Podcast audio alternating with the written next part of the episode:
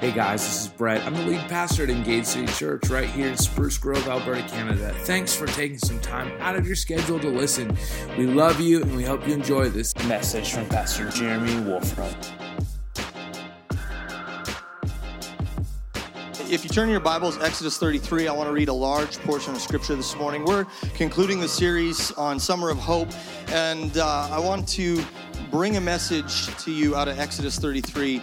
Uh, I found myself, ever since the beginning of May, I've been really, uh, my heart has been camped and drawn to the book of Exodus and the story of Moses.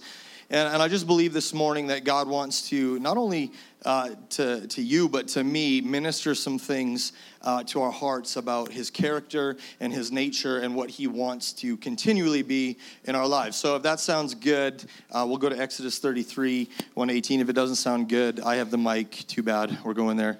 Uh, it says this Exodus 33 1. It says, The Lord said to Moses, Get going, you and the people you brought up from the land of Egypt. Go up to the land that I swore to give to Abraham, Isaac, and Jacob.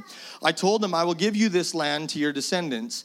And I will send an angel before you to drive out the Canaanites, Amorites, Hittites, Perizzites, Hivites, and Jebusites. Go up to this land that flows with milk and honey, but I will not travel among you, for you are a stubborn and rebellious people. Everybody say, ouch. This is an interesting turn of events in the life and the, the moving of Israel through the wilderness. For if I did, I would surely destroy you along the way. When the people heard these stern words, they went into the mourning and stopped wearing their jewelry and fine clothes. For the Lord had told Moses to tell them, You are a stubborn and rebellious people. If I were to travel with you for even a moment, I would destroy you. Remove your jewelry and fine clothes while I decide what to do with you. So from the time they left Mount Sinai, the Israelites wore no more jewelry or fine clothes. It was, it was Moses' practice to take the tent of meeting and set it up some distance from the camp, and everyone who wanted to make a request of the Lord would go to the tent of meeting outside the camp. Whenever Moses went out to the tent of meeting, all the people would get up and stand in the entrances of their own tents. They would all watch Moses till he disappeared inside. As he went into the tent, the pillar of cloud would come down and hover at its entrance while the Lord spoke with Moses. When the people saw the cloud standing at the entrance of the tent, they would stand and bow down in front of their own tents.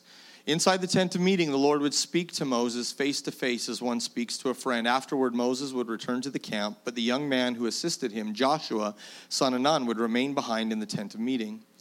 One day, Moses said to the Lord, You've been telling me, take these people up to the promised land. But you haven't told me whom you will send with me. You have told me, I know you by name, and I look favorably on you. If it is true that you look favorably on me, let me know your ways so I may understand you more fully and continue to enjoy your favor. And remember that this nation is your very own people. He's now pleading with God because of what he said earlier. And the Lord replied, I will personally go with you, Moses, and I will give you rest, and everything will be fine for you. Then Moses said, If you don't personally go with us, don't make us leave this place. How will anyone know that you look favorably on me, on me and your people, if you don't go with us? For your presence among us sets your people and me apart from all other people in the earth. And the Lord replied to Moses, I will indeed do what you have asked, for I look favorably on you and I know you by name. Moses responded, Then show me your glorious presence. Let's bow our heads and pray. Heavenly Father, I thank you that through your word you speak life into us day after day, week after week, month after word, month after month. That God, your word is always working on us. You're never changing, but you're constantly leading and guiding us into all the things that you've called us to. And I just pray this morning as we seek out what you want to speak to us, that our hearts would be ready to hear your Holy Spirit. In Jesus' mighty name, everybody said, Amen. I'd like to speak this morning on the subject present hope, perfect peace present hope and perfect peace. Hope and peace is something that every single one of us would love to have in our life. We would love to say we walk with it all the time, but I think we if we're honest with ourselves, it's not something that we have at every stage, every moment, and every point in our life. Now, if you live with a present hope and perfect peace all times and all things, come talk to me because I want you to pray for me because I don't live in that place all the time, but God calls us to live in his present hope and perfect peace. But a little background on the children of Israel. Uh, when we find out what's been going on here, they have been slaves in Egypt for years and years, and God sent Moses back to them. And when Moses starts doing what God called him to do and saying to Pharaoh, Let my people go, and then there's these 10 plagues, as the plagues start going on, their labor gets harder, they're mistreated. They actually say at one point, Moses, maybe we don't want you to lead us out of Egypt. Like maybe it would just be better if you leave us alone. But they get through that, they see the power of God. Finally, Pharaoh lets them go. They're get three days into the wilderness, only to find out that Pharaoh is coming behind them with an army to destroy them, and they're stuck between an army and the Red Sea. Once again, God moves in power, tells Moses, you know, to uh, spread his arms out, raise his hands, whatever, split the Red Sea. They walk through on dry ground. Um, Pharaoh and his army follow them in. The waters come back over top of them. If you didn't know, and if this interests you, it's a picture of water baptism. We're brought into new life. The past, the things, the slavery, the burden of sin is cut off behind us. God destroys it. They have a big victory party on the other side. They're dancing, they're shouting. The ladies are all throwing a party. And then they're in the wilderness. Start complaining about food, don't have enough, should have stayed in Egypt. Like, seriously, this is the way it went. They get to Mount Sinai. Moses goes up to the mountain for 40 days. Oh my goodness, our leader took a 40 day holiday. What are we going to do? Close the church down? No.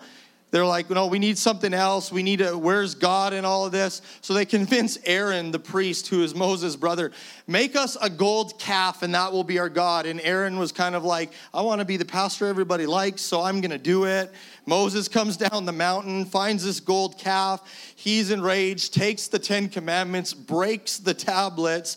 Now he's got to face God because of his anger too and what the people have done. And this is kind of where we pick up in the story. Moses goes up the mountain talking to God, and God's like, You need to get going to the promised land. Uh, I'm still going to keep my promise to Abraham. I don't change. That promise still stands. But guess what? I can't go with you because if you guys want to live in sin and rebellion and like this, my holiness and my justice and all of those parts of my character, you would probably be destroyed. Now, Moses is like, God, this is now that I have to be that leader. This is what you want me to go tell my people. You know, they already don't love Moses, and this is the message he has to bring to them. But can I mention to you something about this? Because when people look at the Old Testament and they look at God and his judgments, there are a lot of people that want to say, well, this is who God is. He's just mad at you. If you don't do everything right, he doesn't have a place for you in his heart. No, no, no, no, no. Scholars would tell you as you study this out, even in their language where God says, let me decide what I'm going to do. Tell them this is how I'm feeling. Tell them this is what my holiness should be doing but he gives an opportunity for mercy. Simply by the fact of God warning them of how his presence cannot coincide with the things that they're doing in their sin. He's saying, Give me an opportunity to show you mercy because God is God, and if He wanted to destroy them, it would have been done. And so Moses goes back up and he pleads to God and he starts saying, God, I told them what you said, and can you see? They've taken off their jewelry, their fine clothes, all the things that they've been proud in. They've humbled themselves. And God, if you remove your presence from us and you don't go with us, guess what? We're just like every other nation. There's nothing special about us. And this is the argument that he's having with God. But if you were the people of Israel, if you were Moses, you'd be feeling pretty stuck, wouldn't you?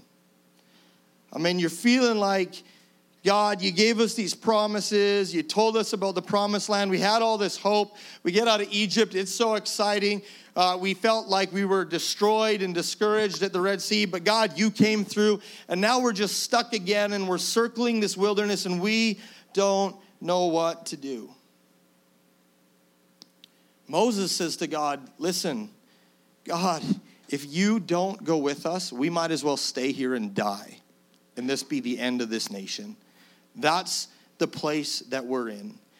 And I would ask you this morning, because I asked myself this have you ever felt like you're stuck in a wilderness place where all the dreams, the hopes, and the things that God has said to you seem to be walking in circles in some dry desert wilderness that you don't understand, that you can't get out of on your own, and you're like, God, what is going on? And I think for most of us, the answer would be yeah, we've probably experienced that. Maybe you're experiencing it right now. If you haven't, you probably will find a place in your life regarding some pro- promise or some issue or some trial that you feel that way. And you're asking yourself, God, I'm stuck. Where are you? I remember when I was probably about 14, my brother was about 12. We grew up on an acreage just outside of Morinville in Sturgeon County. And uh, my dad's a mechanic, and because my dad's a mechanic, um, it's what makes me kind of, um, what's the word, a good steward where I will buy things that I fix and I won't pay full price for them because this is how we learned growing up. But we always had like quads and trikes and motorbikes and things that always had some sort of finicky issue. Like it would start 30% of the time, maybe 60% of the time if you were lucky. Uh, stuff like that. I mean, this is kind of my life. Uh, just this last week, I bought a truck and uh, I go to buy the truck, and it was from a family member, and not their fault because the truck started last Wednesday. But I go and I buy the truck. I, I paid for it. I sign the bill of sale. I go and get insurance, and I get a license plate, and I go to take it off the driveway, and the thing won't start, and it's stuck in my family member's driveway. And it's like, Oh my goodness, it's like God just teaching me patience. And but when we were uh, 14 and 12, my brother Phil is here uh, sometimes on Sundays. Every he works out of town, but he does sound sometimes.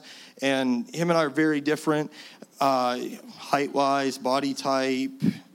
His pants have camouflage, mine don't. You know, I love him. That's the way he hides. You know, the soundboard with camouflage pants, and uh, I remember watching him take one of our trikes out for a spin, and the field was kind of muddy, and we had 80 acres, so it's not a lot of land, but I could see him. He's about three quarters of the way to the back of the property. I'm at the house, and this trike was notorious for like quitting on you, gas line would leak out, or something like that. And I saw he had stalled out, and it's like muddy. And he's out there, like 12 years old. He's like reefing on the pull start on this thing. And like I'm standing there, like a good brother would be like, "Oh, let's get the tractor or the truck and go pull him in or go help him." No, I stood there and watched him. I'm like, I want to see how long this is going to happen for. And he did that, and I'm like, I'm like, well, just Phil, just walk back and get the tractor and pull it home, or get the truck and pull it home. And no, he didn't. He proceeded to take his shirt off and tie it around the handlebars, and he starts trugging this trike through the field like this. And I kid you not, I'm not proud of this, but I'm not ashamed of it either. I stood there and watched him for 45 minutes at least while he hauled this thing into the yard. And then we get in, he's like, couldn't even come help me? I'm like, oh, I'm sorry, I didn't know you wanted help. You didn't come ask for help, right? But you know, I feel like maybe in life sometimes, have you ever felt that way that you're like, God, where are you? I'm stuck again and I feel like I'm trying everything I can and I'm pulling and it's muddy and it's dirty and you just feel like, God, are you standing back looking at me like, yeah, you know what?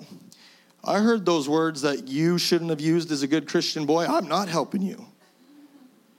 Like, you know, do, do we, we still hold that mentality that God's really like that? We're like, God, are you standing back, watching and waiting and leaving me hopeless, that thinking that I have to do this all on my own? Because it gets pretty discouraging. When dreams shatter, when they don't work out the way that you want them to, when a relationship goes south, and sometimes you're like, God, I'm trying to pick up all these pieces, and where are you? I just feel stuck. And I'm sure this is how the people were feeling at that time. And we all face times in our lives where maybe the hope and the promises we've had in our hearts.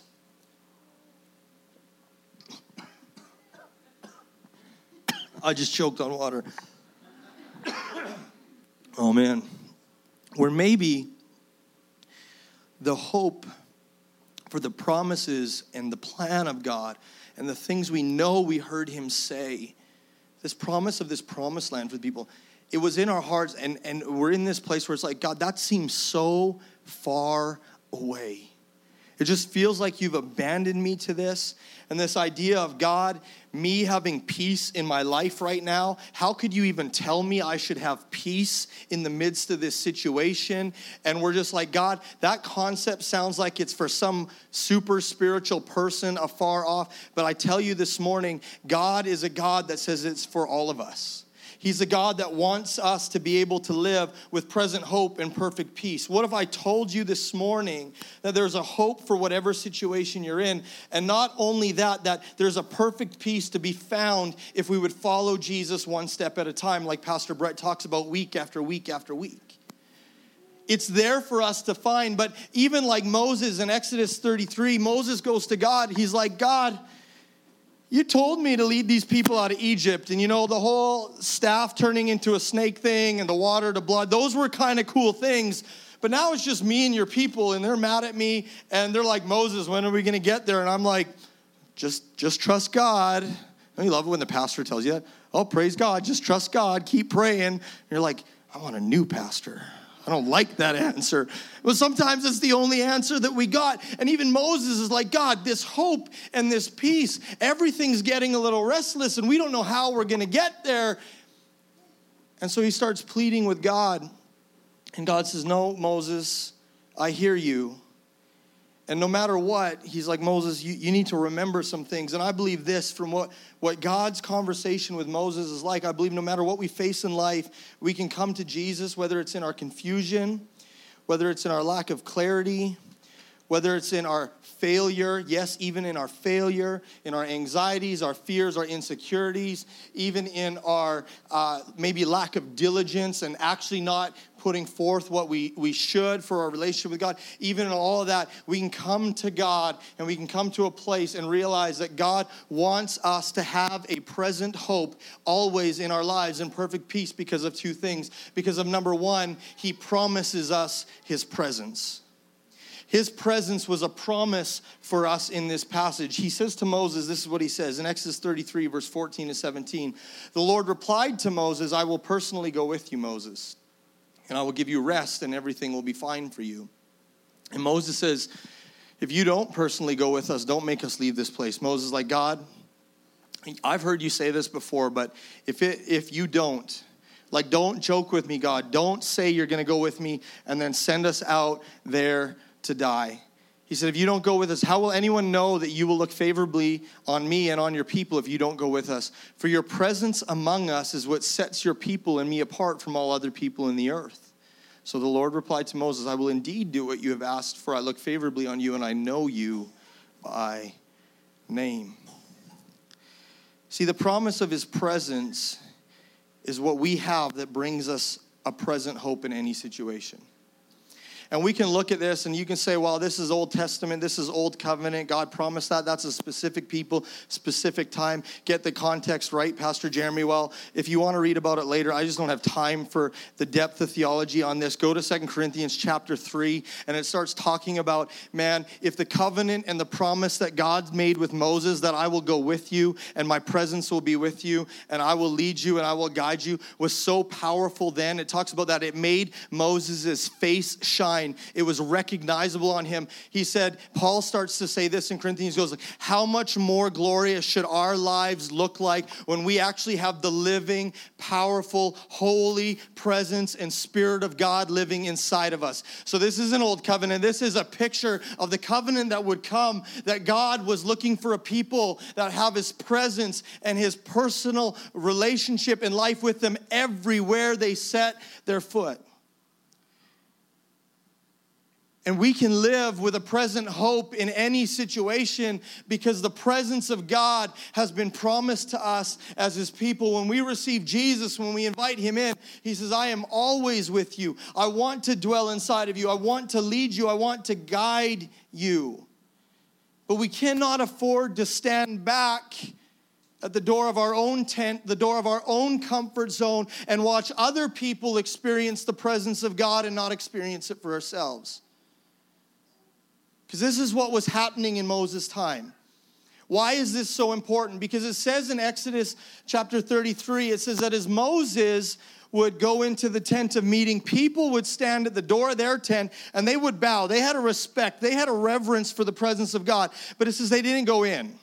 They watched Moses go in, they watched Joshua go in, but they stayed in their own tent. But the Bible said very clearly, even before that, anyone, everyone say anyone anyone who wanted to inquire of the Lord was welcome to go into the tent of meeting. This was not just for Moses and Aaron and the priests and the leadership. This was for anyone to experience the presence of God. And this is a picture of the relationship that God wanted to have with you and with me in his presence. And so Moses would go in and he would speak to God, and this was an important thing. But for too long, we've stood back and we've said, God, I feel hopeless, I feel lost, I don't know what to do. And everyone else can enter your presence and everyone else experiences who you are, but I'm just gonna stand back here and wait for you to do something. But it's important that we remember his presence is a promise for our lives, so we enter into it. And why is this so important? It's so important because his presence is the only thing that truly changes us. I can read you scriptures till I'm blue in the face. I can tell you what moral living is. I can tell you what the Bible says. But until you encounter and experience the living presence of Jesus Christ, you will not change your heart. You will not change the way you walk. You will not change the way you see your circumstance and situation. And so people would stand at the door of their tent, and I find myself in my own life doing this at times where I'm saying, God, I don't want to go into your presence because right now, this situation in life, I'm mad at you. I don't want to deal with this area because you know what I know that you know? So when we get in the presence of God, we're the one that has to change. That, stinks, right? God, I'm going to come to your presence. But he's like, yeah, but guess what? You're the one that's going to leave change, not me. I'm the same yesterday, today, and forever, and I'm always leading you into my fullness and purpose and hope and glory. But, you know, you're going to be the one that changed, not me. Because I know when I immerse myself in the presence of God, even though I don't like what's happening, even though I'm hurting, even though I'm troubled, even though I want things my own way sometimes, when I get in the presence of Jesus, I start to hear his voice over those situations. I start to see the way he sees. Sometimes I even hear him say, You're never going to understand this, and I can't change it for you, but I'm still with you, and I'm still here, and I'm still going to meet with you and speak to you and love on you and pull you close. And that's how you're going to move forward with a present hope tomorrow tomorrow and the next day and the next day and the day after that. Because the power of His presence is what changes us and gives us strength to take one step after the other as we follow Jesus. How? One step at a time. The power of the presence of Jesus is what changes us. Uh, one of my favorite parts of this story is, is that Joshua, Moses' assistant, who would later become the next leader of Israel, says he remained behind after Moses left. Some people think that's that they just wanted a 24 7 ear on the phone to God, that if God said something when they weren't there, someone would at least hear it. Yeah, maybe that's true.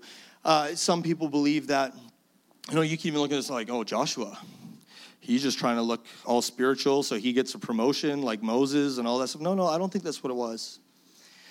I think as a young man, Joshua began to realize that as they left Canaan, and you'd have two guys named Joshua and Caleb later that would continue to lead the people and say that even though there's trials ahead, even though there's trouble ahead, God has promised us that. And so we have hope and we can take one step and then the next step and the next step. When Joshua came out of Canaan, he actually, like, you've been slaves in Egypt for 400 some years, and then you face your first battle in the wilderness. Let me tell you, your warring skills are a little bit rusty. And Moses tells Joshua, You lead the army. And Joshua's like, oh my gosh, right? Like, I'm like 38, 40 years old, lead the army. We've never fought before in our lives. Like, we build houses, Moses. We build palaces. That's what we do. Lead an army. And, and Joshua, I think, from the very young age, began to realize that, man, if I could just get closer to the presence of God, I would have faith to believe that what he said will happen will happen. I'll have faith to believe that when I deal with my insecurities and the things I fear as a leader, when I can get close to Jesus, all of those things start to be shed in a different light, and I see things differently. And when we come to situations in our life, we can live with a present hope in every situation, even if we don't like the situation, because God has promised us His presence. It's available. It's there for you to enter into. It's there because His Holy Spirit wants to speak to you and pull you close and love on you and cover you and give you wisdom and direction. And, and we can live with a present hope because of that presence. And it's so important that we learn to not stand back and avoid it because sometimes we do. I, I'm, you're just going to think this is the preacher. Sometimes I avoid reading my Bible and prayer time because I am dealing with stuff in my heart that I know if I open that book or I go to that prayer time, God's going to start working on me changing, and I'm just not, I don't want to change. But when we do, the presence of Jesus is so powerful that it actually begins to change us and it leads us and it gives us the ability to believe, well, maybe I can take one more step. Maybe I can work on this tomorrow. Moses, like, he's sitting there in the wilderness, like, God, if you're not going with us, I just want to lay down and die here. I don't want to lead these people. They don't like me. They're angry at me. They're stubborn. They're rebellious. You've said it yourself, God. So if you don't go with us, I'm done. And God says, Fine, I'm going with you. He's like, Okay, God, then I can, I can do one more day in the wilderness. I'll yell at them next week, but then I'll come back and pray to you, and I'll do another day in the wilderness, and you're going to lead us, and, and I'm going to rest in that hope. And it's so important for us to remember that we have access to the presence of God, and that's how we walk with present hope, following Jesus one step at a time. But the other reason his promise of his presence is so important is because it's the only thing that really sets us apart in the world.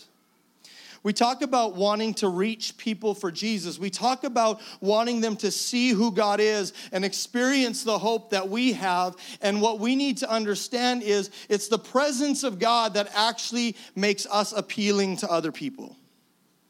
Not our fancy lights, not our good-looking preachers, not our, not our. Oh yeah, okay, everyone laughs then.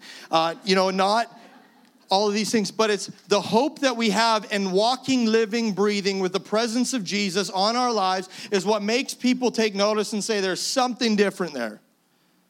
I don't know what it is, but there's something different. The people of the other nations, when Israel moved through the wilderness, there were some nations that said, We don't even want to pick a fight with them because we heard what their God did in Egypt. We'll just let you pass through.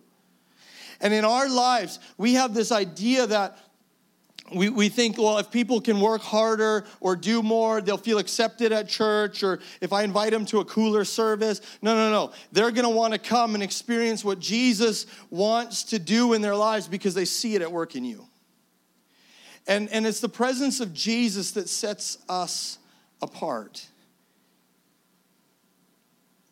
We're set apart by the presence of Jesus in our lives in every situation, but we have to remember that we will never reflect him if we don't first behold him. The promise of his presence needs to become such a reality for you and for me because we talk about wanting to see people come to know Jesus. But if I've never beheld Jesus, if I've never seen him, if I've never experienced him in my own heart, how do I properly and effectively reflect him to the world around me? Because I tell you this when you experience Jesus' grace and his love in light of your sin and your heart and your shortcomings and all the times you know you didn't deserve, but yet God says, This is my hope, this is my plan for you, I love you, let's keep moving, let's keep going. That changes from, well, if you would get this right together in your life and you would do that, your marriage would be better and this would be better and that would be better. But when people say it's like, okay, like I know you've struggled, but like how do you do it? It's like because because Jesus gives me hope because Jesus leads me through tomorrow and the next day and the next day. And I'm not any more special than you, but I simply have access to the presence of Jesus in a relationship with Him that changes the way I see life. And all of a sudden, your friends and our evangelism strategy in this community starts to be like, why are you doing this? Because Jesus has changed me, and I think He could do it for you too. We, we come to this place where we want to see Jesus glorified, but we need to behold his presence so we can reflect him to others. In Second Corinthians chapter 3, it says this. It says, whenever though they turn their face to God as Moses did, they, uh, God removes the veil and there they are face to face. They suddenly recognize that God is a living and personal presence, not a piece of chiseled stone.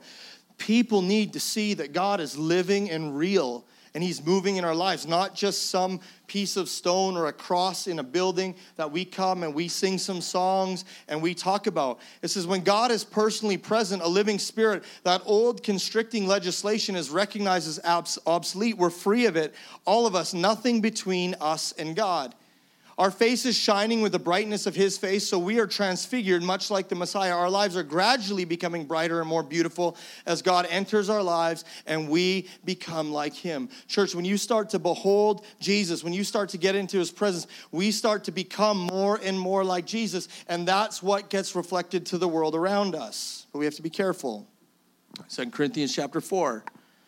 But remember, our message is not about ourselves. Jeremy, how are you facing that situation? Well, I go to church every Sunday and I tithe and I make sure I pray with my family at dinner time and I don't do this and I don't do that. No, no, no, no, no. No. The message is not about me. The message is not about all the things that we've done. Those are good things. God will lead you to those things. Trust me, He will lead you to serving and giving and loving people better and having better relationships and you actually putting in effort towards those things. But those things aren't what changed you. Those things were a result of the presence of Jesus changing you. So our message is not about ourselves. We're proclaiming Jesus Christ the Master. All we are is messengers, errand runners from Jesus for you. I love this phrase. Some churches are no MSG, no Message Bible, but like I mean U- USG, U- Eugene P- Peterson. I just I just like this phrase, errand runners for Jesus. Jeremy, what's your call in life? I'm to run errands for Jesus back and forth just so that in my life, day to day living, everything I do, how I serve people, how I love people, how I love my family, how I lead them, how I interact with the person at the grocery store, how I do business in an honorable way. It just, why, why do you do it that way? Because God sent me on these errands and I need to do them as He was doing them for you. I just need to show you Jesus in everything I do. This is started when God said, Light up the darkness, and our lives filled up with a light as we saw and understood God in the face of Christ, all bright and beautiful. Next slide. If you only look at us, you might as well miss the brightness. We carry this precious message around in the unadorned clay pots of our ordinary lives. That's to prevent anyone from confusing God's incomparable power with us. As it is, there's not much of that. You know, for you know for yourselves that we're not much to look at. We've been surrounded and battered by troubles. We were, but we were not demoralized. We were not sure what to do, but we knew that God knows what to do. Ever felt like that? I'm not sure what to do, but we know what God that God knows what to do. We've been spiritually terrorized, but God hasn't left our side. We've been thrown down, but we haven't been broken. What they did to Jesus, they do to us. Trial and torture, mockery and murder. What Jesus did among them, he does in us. He lives. Our lives are at constant risk for Jesus' sake, which makes Jesus' life all the more evident in us. And look at this phrase while we're going through the worst, you're getting in the best. And I read this yesterday and last night and this morning in the first in the first uh, service. It hit me. God, while I'm going through the worst, the world is seeing the best when I live in the presence of Jesus when I'm going through my deepest, darkest hour and my hardest time of life, the world sees the hope in Jesus. And that's the message of the gospel.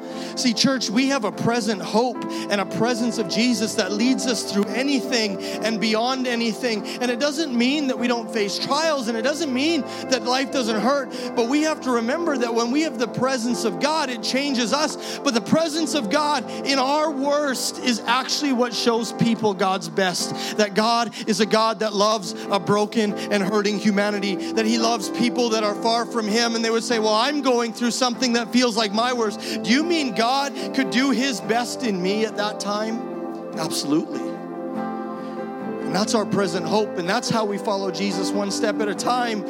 But He doesn't stop there. He also says, I'll give you rest, but a better translation would be perfect peace.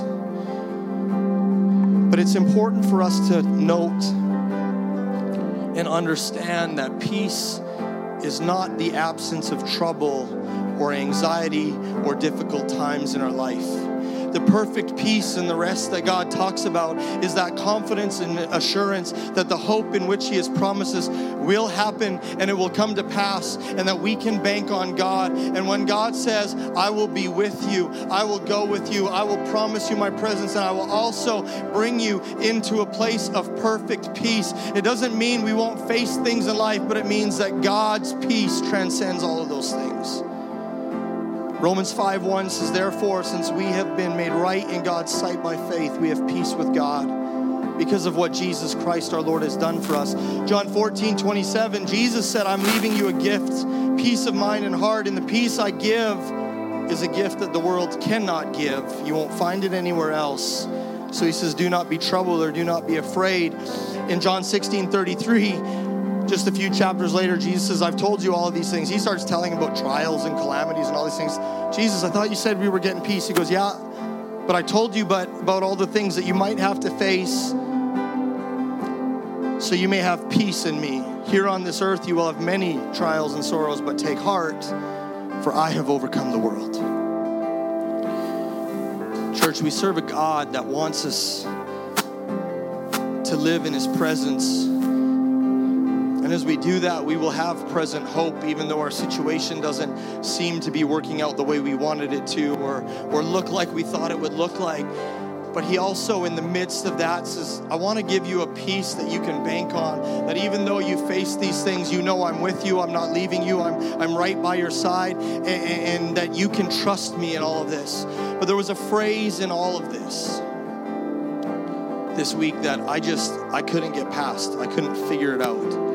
I asked my wife about it. I asked my sister about it. I asked my boss about it. They're like, seriously, we're trying to watch a movie. You want to have a theological conversation right now? Like, let's just watch the show. And I'm like, in the New Living Translation, in the message, and some of the other translations, some end at rest, but some, the Amplified, it even goes into this phrase where God says to Moses, everything will be fine for you. Another translation says, it will be well with you.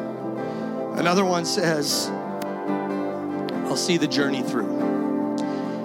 And I, I struggled with that because I said, God, how do you how do you stand in front of people that face hurt and brokenness and life doesn't always work out the way we want and say, Jesus promises us his presence, he promises us peace. When you serve Jesus, everything will be fine for you. How many would know that I would be doing you a disservice as a preacher of the gospel? That if I told you, oh, you serve Jesus, you raise your hand, that you won't face any of the stuff or the junk that you have to go through in life. It doesn't work that way.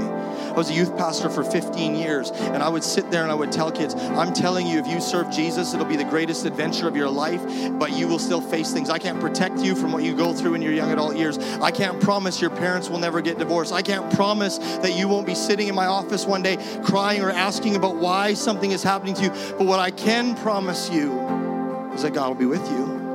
And I said, and I said to God, God, what do you mean then everything will be fine for you? Because in our North American culture, fine means I get what I want. Fine means it's gonna work out. Fine means I'm not gonna have to face any trial or struggle anymore. But I think a better translation is where it says, I'll see the journey through. It just puts that extra anchor on the promise of peace where God says, Guess what? You can know and you can stand that your life will be fine, it will be good, it will be held because I am the one that is your peace, and I am the one that holds your days, and I am the one that at the end of the day, at the end of life, I will be the one that sees the journey through. Church, person, individual, God didn't start something in you to leave you dying in a wilderness. Sometimes we we get the Old Testament so wrong in the sense where if you even go to Ezekiel, like God says this, he says, I don't, I don't desire judgment. I only desire that you would turn and live.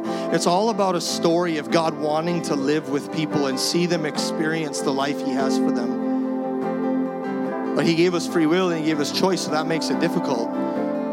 But He says, I desire that you would live. And, and God's made those promises. And, and we heard this we hear it in the New Testament where it says, He who started a good work in you, he'll be faithful to complete it.